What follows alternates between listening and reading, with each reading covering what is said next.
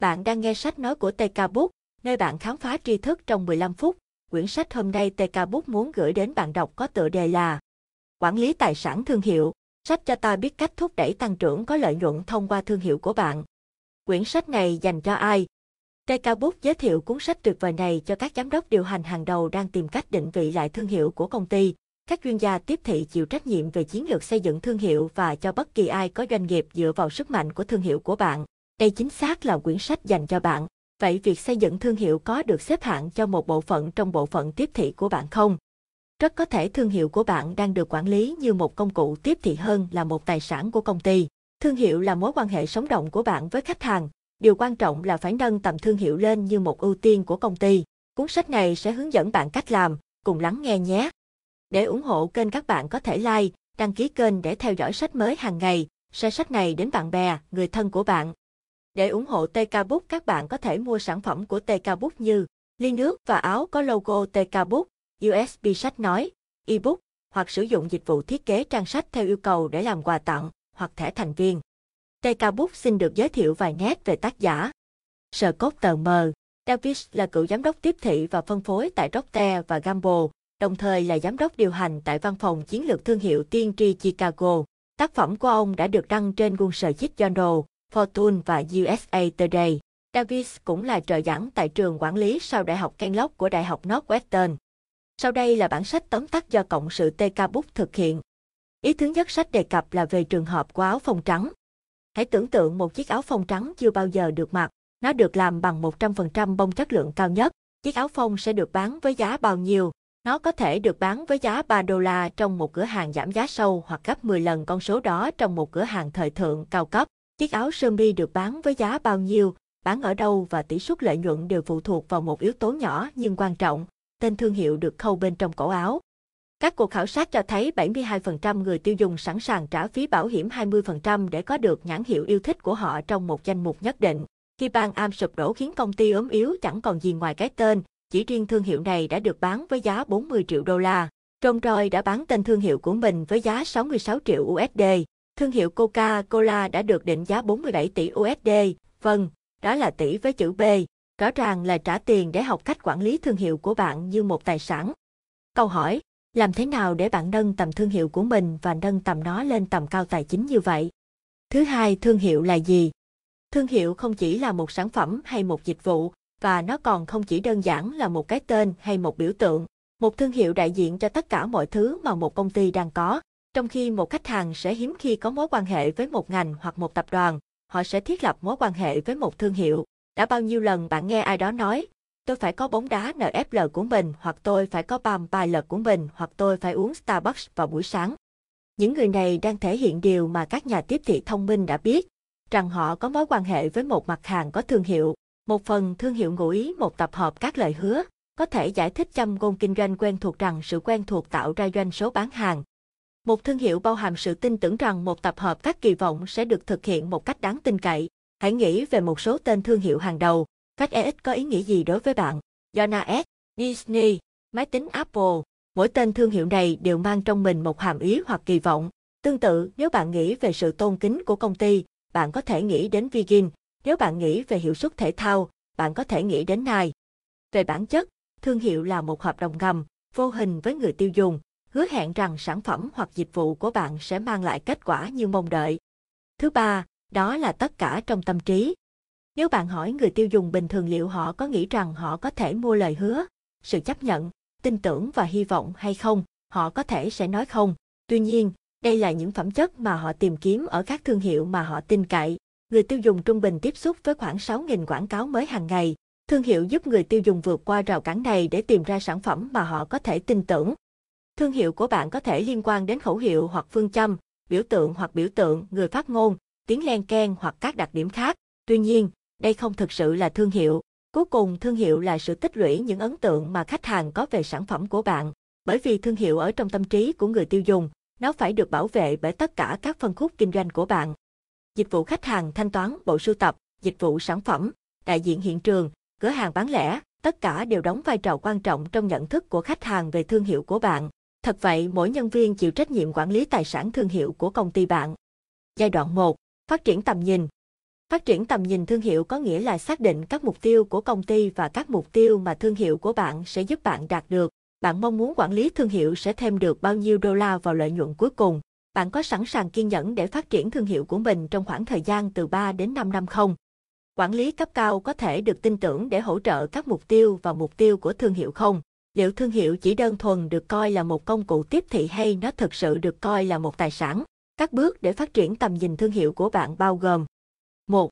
Thực hiện các cuộc phỏng vấn quản lý cấp cao, xác định kỳ vọng của họ đối với thương hiệu, thăm dò các thị trường quan tâm trong tương lai, các mục tiêu tài chính cho tổ chức, quan điểm của họ về thương hiệu hiện tại đại diện cho điều gì, họ muốn thấy thương hiệu đó phát triển như thế nào trong tương lai và mức độ cam kết nguồn lực được mong đợi để phát triển thương hiệu. hai. Xác định khoảng cách trong tăng trưởng tài chính, khám phá khoảng cách giữa mục tiêu doanh thu của công ty bạn trong năm năm kể từ bây giờ và doanh thu thực tế hiện tại. Xem xét cách tận dụng thương hiệu của bạn có thể tăng lợi nhuận, mở rộng khả năng thâm nhập và đóng góp vào việc đạt được các mục tiêu của công ty. Việc chỉ ra một mục tiêu doanh thu cụ thể gắn liền với việc quản lý tài sản thương hiệu phù hợp sẽ giúp tập trung sự chú ý vào tầm quan trọng của công việc đó. ba. Tạo khởi đầu cho tầm nhìn thương hiệu. Thu thập dữ liệu về ngành nói chung của bạn và liên hệ nó với vị thế cạnh tranh của công ty bạn. Tạo bản trình bày về đề xuất ban đầu về tầm nhìn thương hiệu và cơ sở lý luận của nó. bốn. Gặp gỡ quản lý cấp cao để thiết lập tầm nhìn cho thương hiệu của bạn. Tại cuộc họp này, bạn sẽ báo cáo các kết quả phỏng vấn, sự kiện và kết luận nhằm nỗ lực đạt được sự đồng thuận về tầm nhìn thương hiệu của công ty. Cuộc họp này sẽ cung cấp cho bạn quyền thực hiện chiến lược quản lý tài sản thương hiệu. Giai đoạn hai. Xác định hình ảnh thương hiệu. Khi bạn đã có tầm nhìn cho thương hiệu của mình, bạn phải xem xét nhận thức của người tiêu dùng, vì chúng hiện đang tồn tại. Trong số khách hàng hiện tại và khách hàng mục tiêu của bạn, có bao nhiêu người trong số họ có hình ảnh về thương hiệu của bạn mà bạn muốn họ có? Làm thế nào để hình ảnh thương hiệu của bạn so với hình ảnh của các đối thủ cạnh tranh? Đặc biệt chú ý đến mức độ nhất quán của hình ảnh thương hiệu của bạn trên các phân khúc người tiêu dùng khác nhau. Thảo luận về hình ảnh bạn muốn thương hiệu của mình có trong tương lai. Đừng quên đi sâu vào các nhu cầu của khách hàng chưa được đáp ứng và mong muốn rằng thương hiệu của bạn có thể cần phải lấp đầy khi triển vọng kinh doanh thay đổi. Như những cân nhắc này sẽ gợi ý, hình ảnh thương hiệu được định hướng ra bên ngoài. Thứ tư, về kim tự tháp giá trị thương hiệu. Bạn càng đi lên trên kim tự tháp giá trị thương hiệu, thì hợp đồng giữa thương hiệu của bạn và người tiêu dùng càng bền chặt. Cơ sở của kim tự tháp phụ thuộc vào những điều cơ bản, sự hiểu biết của người tiêu dùng về các tính năng và thuộc tính của sản phẩm hoặc dịch vụ của bạn. Phần giữa của kim tự tháp mô tả các lợi ích, có thể là chức năng hoặc cảm xúc, mà người tiêu dùng nhận thấy thương hiệu của bạn có. Ở đỉnh của kim tự tháp, người tiêu dùng tin rằng thương hiệu đề cập đến niềm tin, giá trị văn hóa và thậm chí cả tinh thần. Thứ năm, thương hiệu cá nhân. Nghiên cứu sẽ tiết lộ tính cách thương hiệu của bạn. Tính cách thương hiệu xác định tập hợp các đặc điểm của con người mà người tiêu dùng liên kết với thương hiệu của bạn. Chúng có thể bao gồm tính cách, trí thông minh, giới tính, lòng tốt, độ tin cậy, dân tộc và tầng lớp kinh tế xã hội. Thông thường, bạn khám phá tính cách thương hiệu của mình bằng cách đặt những câu hỏi như nếu thương hiệu X là ô tô, thì đó sẽ là loại ô tô nào? Hoặc nếu bạn thấy ai đó sử dụng thương hiệu X, bạn sẽ biết gì về người đó? Khi bạn kết hợp tính cách thương hiệu với sự liên kết thương hiệu, như được mô tả bởi kim tự tháp thương hiệu, bạn sẽ đạt được tổng thể về hình ảnh thương hiệu của mình. Bằng cách phân tích doanh nghiệp của bạn sẽ được hưởng lợi như thế nào từ những thay đổi trong nhận thức đó, bạn sẽ có thể quản lý tài sản thương hiệu của mình để đáp ứng tốt hơn nhu cầu của thị trường. Giai đoạn ba, chiến lược B, A, M. Tại thời điểm này, bạn phải xác định các chiến lược cần thiết để đạt được các mục tiêu và mục tiêu đã nêu trong tầm nhìn thương hiệu, xem xét các nhận thức dựa trên thị trường mà bạn phát hiện ra khi xem xét hình ảnh thương hiệu của mình. Để phát triển một chiến lược quản lý tài sản thương hiệu, bạn sẽ cần định vị thương hiệu, xác định không gian trong tâm trí người tiêu dùng mà bạn muốn thương hiệu của mình chiếm lĩnh, tập trung vào hợp đồng thương hiệu mà bạn đang cung cấp cho khách hàng của mình. Một thương hiệu mạnh sẽ là thương hiệu duy nhất, đáng tin cậy, bền vững và được người tiêu dùng đánh giá cao. Nhà lãnh đạo cấp cao. Việc lãnh đạo phụ trách là tùy thuộc vào quản lý cấp cao. Dịch vụ môi là không đủ. Các nhà lãnh đạo của công ty bạn sẽ phải hỗ trợ chiến lược quản lý tài sản thương hiệu và sự đầu tư mà nó yêu cầu. Hỗ trợ xếp hạng và tệp. Sự thu hút từ lực lượng lao động của bạn là rất quan trọng đối với sự thành công của thương hiệu của bạn. Họ cần hiểu hình ảnh mà bạn đang muốn thể hiện để có thể tận dụng mọi cơ hội để củng cố hình ảnh đó trong tâm trí khách hàng. Bạn cần đăng ký hỗ trợ của họ bằng đào tạo và giao tiếp. Ngân sách. Vâng, tất nhiên, tất cả những điều này đều tốn thời gian và tiền bạc, nhưng việc phát triển một chiến lược quản lý tài sản thương hiệu không cần phải tiêu tốn nhiều tiền, và nhiều công ty thực hiện điều đó với ngân sách eo hẹp. Yếu tố quan trọng là làm những gì cần thiết để kiểm soát vị trí thương hiệu của bạn. Đừng để đối thủ định vị sản phẩm của bạn. Giai đoạn bốn. Văn hóa dựa trên thương hiệu.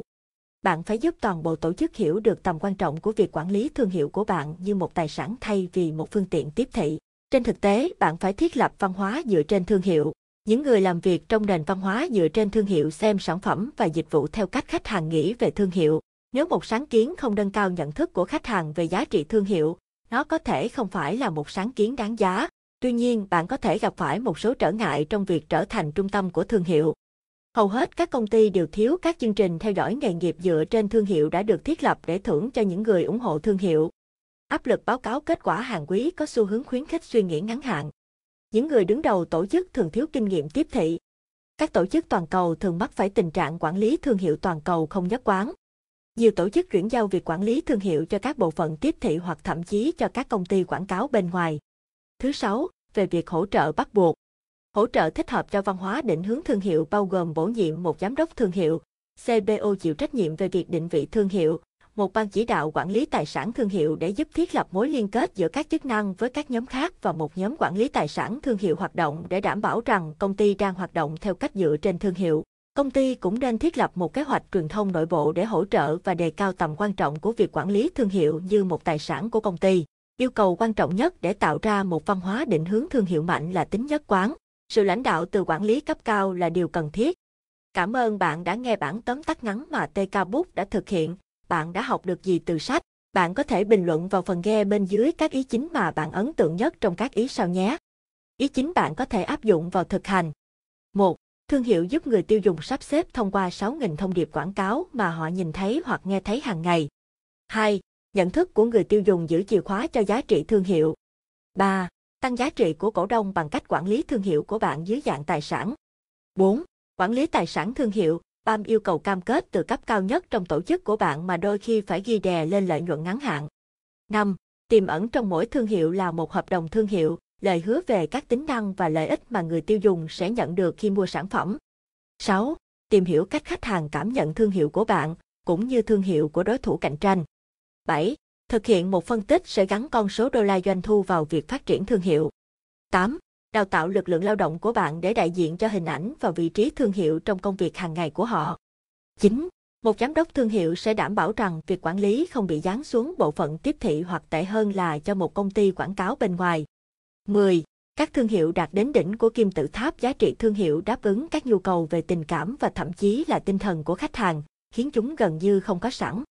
Cảm ơn bạn đã lắng nghe sách này. Sách được cộng sự tê ca Book dịch ra từ sách nước ngoài và được rút gọn lại theo cách nghĩ của tê ca Book và dùng phần mềm ghi âm lại bằng ngôn ngữ tiếng Việt cho người Việt Nam nghe hiểu ý chính của sách trong vòng mười lăm phút và áp dụng ngay vào cuộc sống. Đây là sách nói có bản quyền của tê ca Book. Trong quá trình dịch, chỉnh sửa tóm tắt thông tin có phần sai sót, sai ý là điều không thể tránh khỏi. Mong quý bạn góp ý để tê ca Book khắc phục và hoàn chỉnh hơn. Để góp ý về chất lượng sách nói, vui lòng gửi email đến tê ca Book. Để ủng hộ tác giả và nhà xuất bản, các bạn có thể mua sách gốc. Để ủng hộ tê ca Book, các bạn có thể mua phần ebook và audio của tê ca Book với giá chỉ mười lăm nghìn Việt Nam đồng. Bạn có thích bản tóm tắt này không? Kiến thức này có đáng để chia sẻ không? Tất cả bạn bè của bạn có thể đọc toàn bộ bản tóm tắt này, thậm chí không cần đăng ký. Để ủng hộ kênh, các bạn có thể like, đăng ký kênh để theo dõi sách mới hàng ngày, share sách này đến bạn bè, người thân của bạn. Đó cũng là động lực cho tê ca Book để tạo thêm được nhiều sách nói hay, hữu ích cho cộng đồng và bạn đọc.